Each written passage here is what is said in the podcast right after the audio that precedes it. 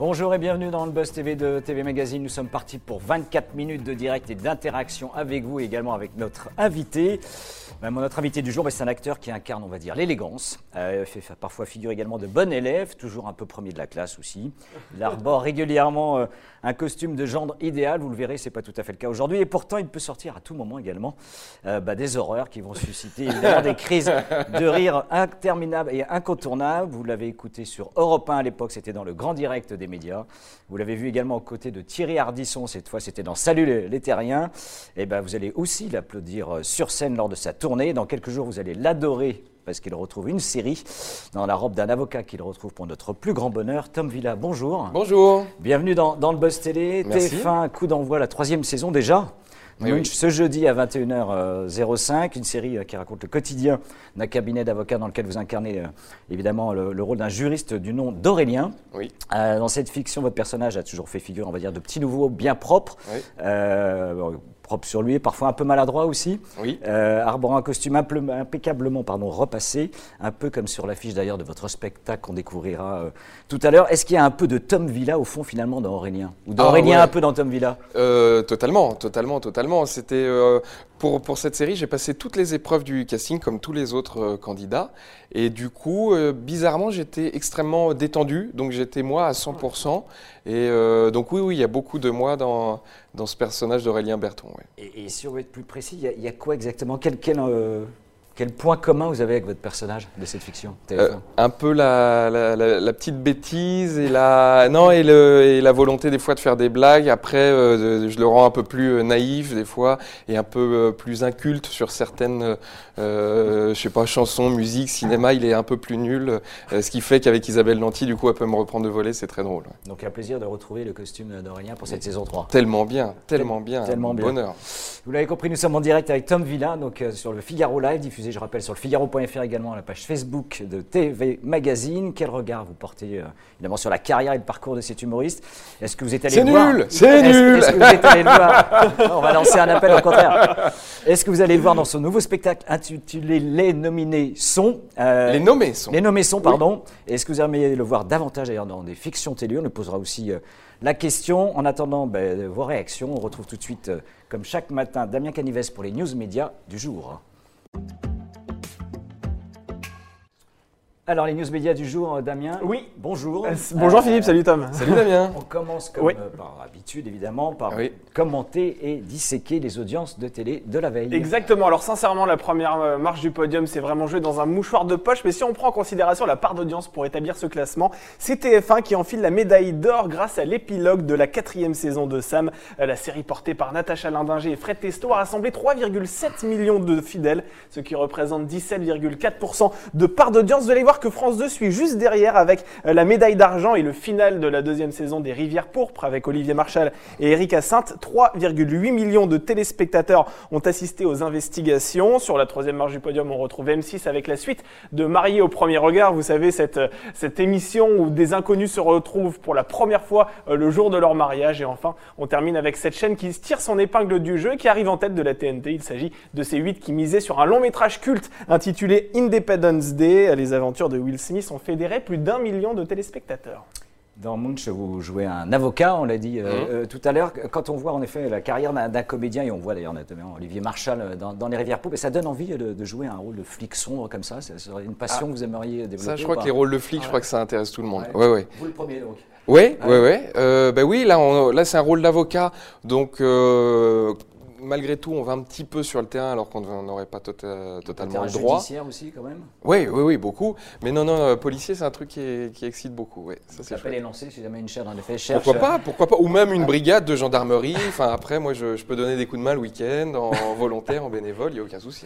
L'appel est lancé. On poursuit tout de suite les news médias avec une association qui s'oppose au retour d'Interville. Oui, alors ce n'est plus un secret. Le célèbre jeu mythique imaginé par Guy Lux et Claude Savary au début des années 60 s'apprête à signer Berry, son grand retour à la télévision. Dans les tout prochains mois, Bruno Guillon, Olivier Mine et Valérie Bègue ressusciteront cette émission qui est restée quand même à l'antenne pendant plus de 50 ans. Alors au menu, deux communes françaises s'affronteront au cours d'une série d'épreuves physiques et intellectuelles, comme c'était d'ailleurs le cas autrefois. Néanmoins, Nagui, qui est le producteur de cette nouvelle mouture qui sera diffusée sur France 2, a très vite fait savoir que les vachettes, elles, qui ont constitué autrefois l'ADN du programme, ne feront pas leur retour. Une information qui a été confirmée par Olivier Mine début janvier lorsqu'il est venu sur ce plateau au Buzz TV. Et cette décision, eh bien, elle n'est pas du goût de l'Union des villes taurines françaises. Hein. C'est une association créée en 1966 qui a même appelé les communes adhérentes à boycotter l'émission si la décision d'exclure les vachettes était maintenue.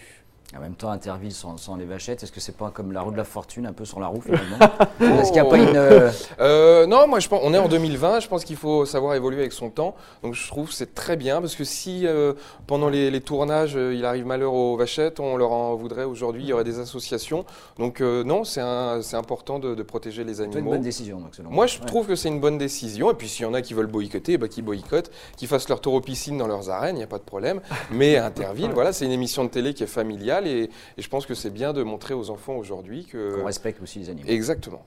On termine ces news médias avec, Damien, un classement assez particulier, c'est celui du CSA. Oui, effectivement, nos confrères de Télérama ont rapporté hier le nombre de signalements que le Conseil supérieur de l'audiovisuel a reçu durant l'année 2019. Au total, les sages ont dû éplucher pas moins de 70 000 plaintes, vous vous rendez compte, c'est 40 000 de plus que l'année précédente. Et la séquence la plus pointée du doigt par les téléspectateurs est celle qui a secoué On n'est pas couché le 1er juin dernier. Souvenez-vous, ce jour-là, la chroniqueuse de l'émission Christine Angot estimait que les esclaves envoyés aux États-Unis étaient en pleine forme et en bonne santé. Alors vous imaginez la vague d'indignation que ça a suscité sur les réseaux sociaux. Résultat, le CSA a reçu 5600 signalements et a décidé de mettre en garde France Télévisions. Et le deuxième passage télévisuel le plus controversé est celui cette fois-ci qui a secoué LCI le 11 septembre dernier. L'un des éditorialistes économiques de la chaîne avait déclaré qu'un prof de lycée était payé 3 850 € en moyenne, hein, de quoi faire rêver quand même pas mal de salariés. Et c'est une erreur de chiffres, hein, qui a généré cette fois-ci 4700 plaintes au CSA.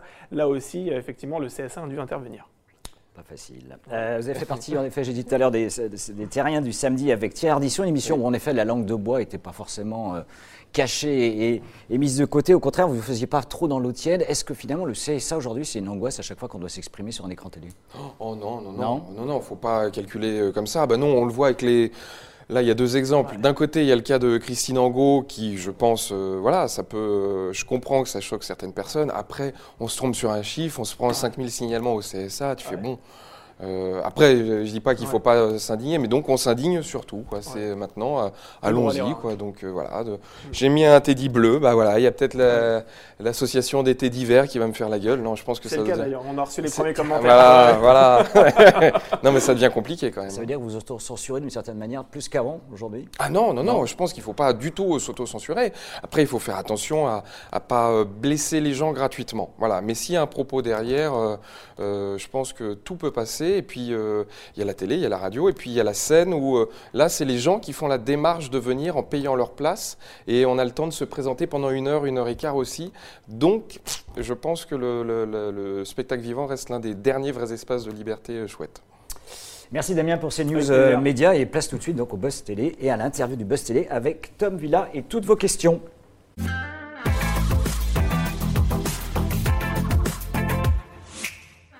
Alors on l'a dit, Munch, c'est parti pour la saison 3, hein. On commence donc ce jeudi à 21h05, je rappelle, sur TF1, une série dans laquelle vous endossez le rôle, je l'ai dit, d'Aurélien, un avocat qui officie dans un cabinet mené par Maître Munchowski, le personnage campé par Isabelle Nanty. Quelle trajectoire, d'une certaine manière, les aventures des avocats, stars de la série, vont-elles prendre dans cette nouvelle saison? Alors il y a beaucoup d'évolutions. Déjà on a l'arrivée de Marie-Lou Berry qui arrive dans le giron de Munch. Elle arrive de Nîmes, si je ne me trompe pas. Elle est avocate, elle aussi. Et ça va faire très très peur à mon personnage Aurélien Berton, parce qu'il va se sentir menacé. Il pense, il la soupçonne de vouloir lui piquer sa place. Donc d'une certaine manière, ça va changer un peu la donne. Ah, ça va être la guerre. Ça va être la guerre. Ça va être la guerre, je vous le confirme. Contrairement au personnage campé par Aurélien Wilk et Paloma Cocan, on a l'impression que le vôtre reste un peu en retrait finalement. Cette saison, est-ce qu'il évolue moins finalement et pourquoi que les autres? Alors ce n'est pas moi qui ai écrit la série. On imagine. Non, c'est... Généralement, Munch, ça marche par binôme. Donc moi, j'ai de la chance d'avoir un joli binôme avec Isabelle Nanty. Et là, comme je vous l'ai dit, il y a Marie-Lou Berry qui arrive. Donc, même si on n'est pas forcément amis, on forme un binôme qui se tire un peu la bourre. Et puis, non, je ne suis pas d'accord parce qu'il y a plein de persos qui évolue, et Aurélien, justement, il s'émancipe. Première saison, il arrive dans la série, c'est le nouveau, il pense qu'il sait tout. Munchowski va lui montrer que bah non, pas du tout. Deuxième saison, il commence un peu à s'adapter au cabinet. Et là, troisième saison, bah, il s'émancipe vraiment, et peut-être qu'il a pris un peu les mauvaises habitudes de Munch. Damien, première réaction, question pour notre invité. Effectivement, nous sommes en direct sur la page Facebook de TV Magazine, sur lefigaro.fr. On est partout. Alors effectivement, il y a pas mal de commentaires, pas mal de compliments également. Il y a Alexandre qui a des questions très intéressantes qu'on posera tout à l'heure, Sylvain également. Mais on va prendre tout de suite une question de Tristan qui souhaite savoir sur Twitter si vous auriez pu devenir avocat dans la vie. Est-ce que c'est un métier qui vous aurait plu, vous qui interprétez J'ai des copains avocats, des copains avocats pénalistes que j'ai consultés un peu justement pour préparer la série. Je suis pas sûr, parce que je pense que je serais trop dans l'empathie et surtout ce métier d'avocat pénaliste, ben, faut défendre les gentils et parfois les méchants. Mais qui sont les gentils des méchants? C'est aussi une bonne question, je suis pas certain. Après, il y a des points communs entre avocat et acteur. Lors des plaidoyers, par exemple, on sait très bien que l'avocat, Éric Dupond-Moretti, par exemple, on est un très bon exemple, doit parfois effectivement jouer la comédie. Ah oui. Ouais, c'est ça, exactement. Non, il est Dupond-Moretti, il est formidable, mais il y en a plein. Mais malgré tout, faut être courageux, et lui, il l'est, de défendre toutes les personnes qui défendent. C'est très dur. Cette série, Munch a l'habitude de recevoir dans ses épisodes des guests de marque. Tal, Joe Star ou encore Florent Manoudou sont passés par la fiction. Quelle nouvelle célébrité a invité cette saison? C'est une bonne question. Je ne suis pas sûr qu'il y ait vraiment de guest. J'ai oublié son nom. Elle a eu un Molière, voilà, et elle est formidable. Voilà, je vous donne, si vous trouvez sur Twitter, vous gagnez 2 places pour le spectacle de Damien Canivet. Voilà, il y a eu. Le happening. Exactement. Il y a eu ce guest-là. Non, il y a Marie-Lou Berry qui est vraiment comme un personnage. Voilà. Donc, oui. Autre information, cette saison, il n'y aura finalement que 6 épisodes. Oui. C'est quand même 4 de moins que la saison précédente. Pourquoi la production a-t-elle décidé de lever le pied ? Mais je crois que c'était un gros problème d'agenda, parce qu'Isabelle Lanty avait beaucoup de choses à faire l'année dernière. Donc on a pu tourner que 6 épisodes. Mais déjà, il faut savoir que 6 épisodes, ça nous prend plus de 3 mois de tournage. Donc voilà, c'est pas 6 épisodes en une semaine, et puis il faut écrire de bons épisodes aussi. Donc je crois qu'il était préférable d'en faire 6, et puis on verra peut-être pour la saison prochaine ou pas. C'est déjà acté la saison 4 ? Rien n'est acté, parce que je pense que comme tout diffuseur, TF1 attend de voir les audiences de la saison 3. Mais oui, elle est évoquée. Oui, en tout cas elle est évoquée. On verra dans 1 mois en gros si on la fait ou pas. C'est dit. Damien, on va prendre la question d'Alexandre qui souhaite savoir avec quel acteur vous rêveriez de travailler en tant que comédien. Très bonne question. Et il y en a tellement.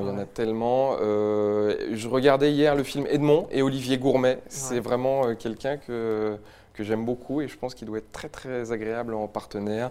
Mais il y en a des dizaines et des dizaines. J'adorerais jouer avec Cadmerade, avec Danny Boone, avec Depardieu, avec Jean Dujardin. Jean Dujardin aussi, ouais. Ça fait partie de ma top list. Georges Clooney, Leonardo DiCaprio aussi. Oui, voilà. Non, après, je préfère faire du tennis avec eux. En acteur, ils ne sont pas foufous. La série cartonne toujours, un succès phénoménal en termes d'audience, plus de 5 millions de téléspectateurs lors de la dernière saison en moyenne, un pic à près de 28% de part d'audience pour l'épilogue. Comment vous expliquez le succès de cette fiction? C'est quoi les ingrédients qui font que ça marche? Eh ben, je pense qu'il faut demander aux gens, répondez sur Twitter, qu'est-ce qui vous plaît. Pour ma part, je pense que les gens aiment énormément Isabelle Nanty. Et je vous le dis, les yeux dans les yeux, vous avez 1000 fois raison. C'est un amour de femme, et vraiment, vous avez raison de lui faire confiance. Je pense qu'ils aiment Isabelle Nanty, ils aiment un peu ce personnage un peu électron libre qui bouscule les codes et qui veut protéger la veuve et l'orphelin, et qui défend tout le monde. Et cette bande, je pense qu'ils l'aiment bien. Et nous, on a tellement de plaisir à se retrouver, à jouer ensemble, voilà. Et a priori, ça se voit à l'antenne qu'on s'entend tous bien. Donc je pense que c'est tous ces ingrédients-là, mais les gens le savent mieux que nous. Hein. Damien. Allez, on va prendre une question de Noémie sur Twitter qui souhaite savoir comment vous avez perçu Aurélien Wick dans Le Bazar de la Charité. Je ne sais pas si vous avez regardé cette série. Je n'ai pas vu Le Bazar de la Charité. Vous l'avez pas vu? Je n'ai pas vu encore. Non, ouais. Je viens de terminer Dallas. Ouais. Et je vais attaquer Lost la semaine prochaine. Vous êtes un peu en retard. J'ai 10 ans de retard. Donc voilà, donc Le Bazar de la Charité, malheureusement, je ne l'ai pas vu.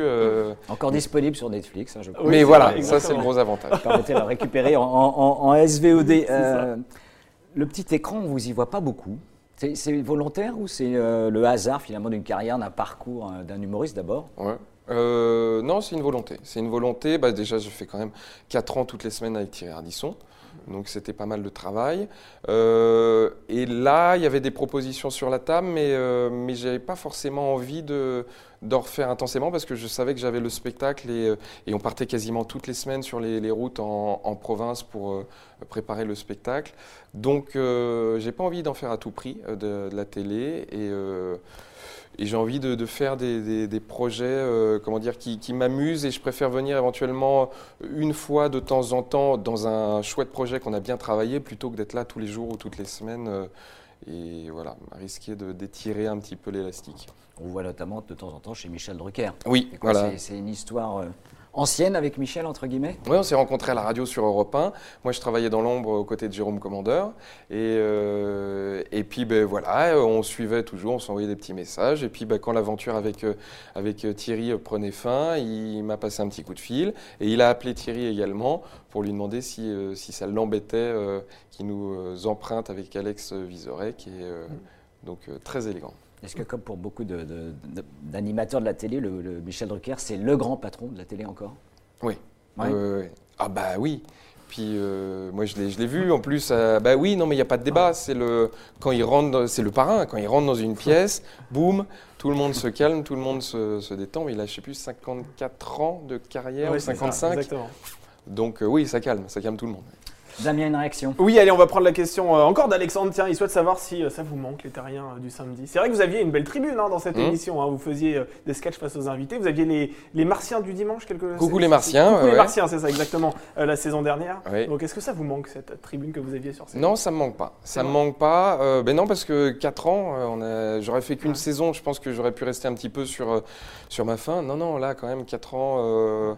vous laissait un peu à la fin, c'est ça? Non, mais je suis très content d'enchaîner les aventures. Donc là, c'est le spectacle. Mais je suis hyper heureux de tout ce que j'ai fait. Voilà, j'aurais pas voulu faire l'année de trop. Donc ça s'est passé comme ça. L'émission s'est arrêtée. Et dans un sens, je pense que c'est une bonne chose pour moi aussi. Un mot encore sur les séries, les fictions de TF1. On se rend compte que TF1 peut se montrer très fidèle avec certains acteurs et comédiens ou comédiennes. Judith Benin, Aurélien Wick, dont on parlait, Laetitia Amilo. Est-ce que vous aimeriez rentrer d'une certaine manière dans ce cercle privé, un peu le premier cercle privé des héros récurrents de TF1 Est-ce que ça vous donnerait envie? Je sais pas, enfin, ça dépend ce qu'ils appellent cercle privé, mais là je suis sur une deuxième fiction avec eux qui devrait être en tournage prochainement. Donc, plutôt série ou plutôt fiction unitaire? C'est une bonne question. Vous êtes parti pour combien de temps? Ça peut-être des indications sur les tournages? Non, je crois que c'est un tournage qui va durer 3 mois, alors pas pour mon personnage, mais ça va être assez long. Donc, non, je crois que c'est plutôt un unitaire. Ouais. Plutôt un unitaire, oui. Ah, donc, a priori, d'ici à fin 2020? Tournage, là, a priori, autour de l'été. Donc, diffusion, je ne sais jamais, hein, peut-être fin 2020 ou début 2021. Ouais. Ce sera un polar? Vous verrez. On n'en saura pas plus. Ah, non, mais non, parce que le problème, c'est que je ne veux pas en dire plus, parce que tant que c'est pas tourné et tant que c'est pas diffusé, il peut se passer tellement de choses, donc voilà, restons prudents.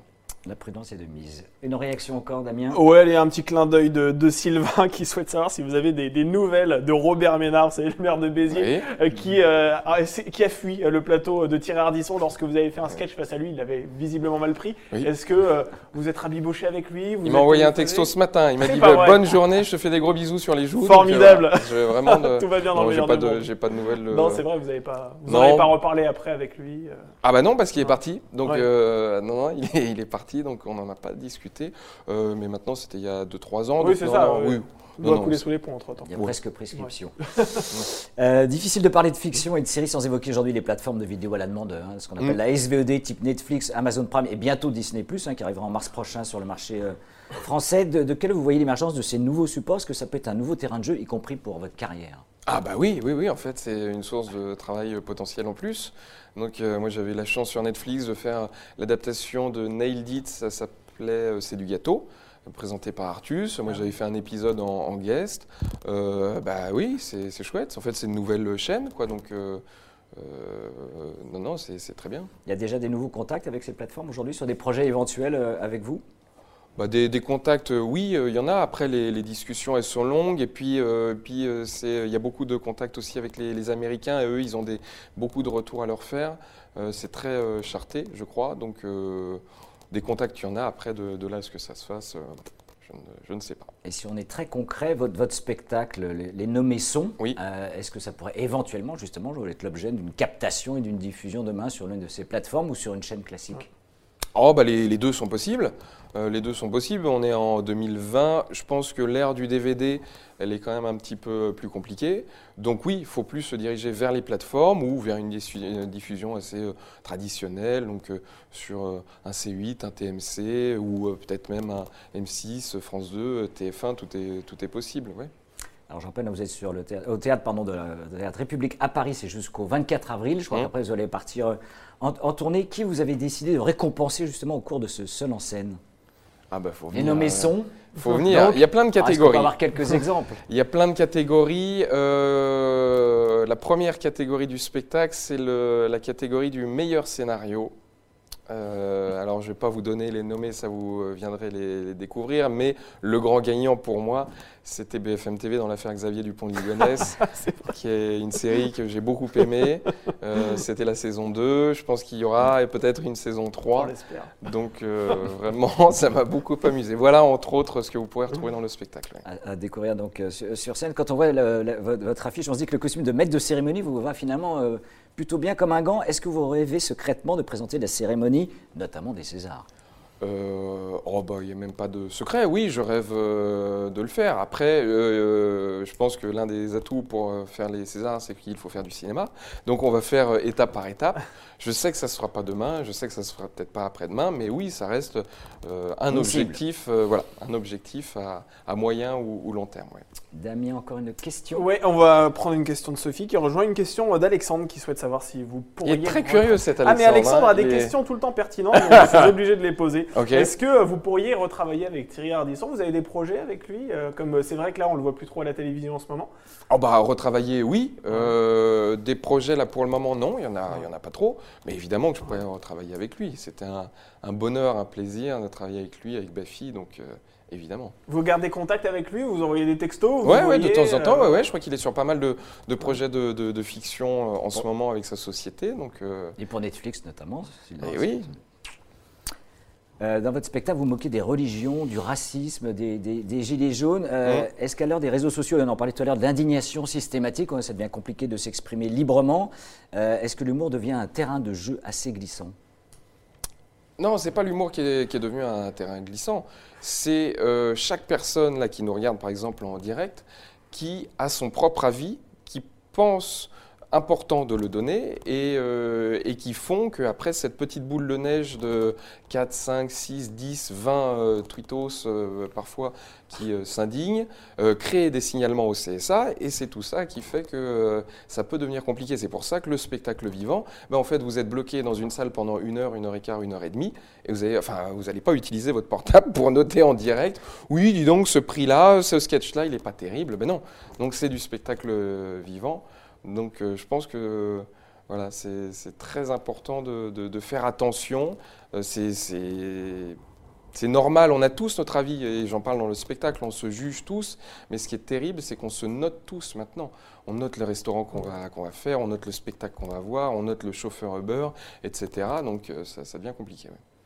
Une dernière question, Damien. Oui, Corentin, sur Twitter. De quel humoriste vous sentez-vous le plus proche, Gad Elmaleh ou Jean-Marie Bigard? Deux humoristes complètement différents. En totale transparence, Jean-Marie Bigard, c'est l'un des premiers spectacles que j'ai vu en cassette chez mon oncle. C'était Mets le paquet. Et j'ai ce sketch fabuleux du lâcher de salope en tête. Oui. Donc voilà, Bigard, c'est une sorte de Madeleine de Proust. Et Egad, quand j'ai vu son spectacle « L'autre, c'est moi », j'ai pris une claque. Je pense que je serais plus proche de Gad sur la vie quotidienne, le côté stand-up. Et vous avez fait sa première partie. Eh bien oui, donc non, les deux pour des raisons totalement différentes, mais je les aime beaucoup. On termine évidemment cet entretien par une rubrique qui s'appelle Sucré-Salé. Vous allez être obligé de faire quelques choix difficiles. Ah, allez, on y va. On vous soumet le principe, hein, deux propositions. Et évidemment, vous n'en choisissez qu'une. Et avec une petite explication, si vous le souhaitez, okay. Est-ce que vous choisissez Isabelle Nanty ou Lucien Jean-Baptiste? Isabelle Nanty, mais parce que j'ai plus tourné avec elle qu'avec Lucien. Une explication logique. Aurélien Wick ou Paloma Cocan? Là, c'est pareil, c'est les deux, c'est de... Allez, on va être gentleman, on va dire évidemment Aurélien Wick. Quelle galanterie. Ça se complique. Michel Drucker ou Nagui? C'est un déchirement, là. Mais donc là, en fait, c'est une perte d'emploi. Hein, oui, c'est ça. Vous êtes obligé de vous fâcher avec quelqu'un, là. Non, mais les deux, vraiment, je ne bosserais pas avec les deux si je ne m'entendais pas bien et si ce n'étaient pas des bonnes personnes. Donc vraiment, là, je vais dire les deux, évidemment. On les conserve tous les deux. La comédie ou le drame? C'est peut-être plus simple pour vous. Oh, la comédie, il y a encore pas mal de trucs à faire, ouais. Acteur ou humoriste? Là, je vais dire...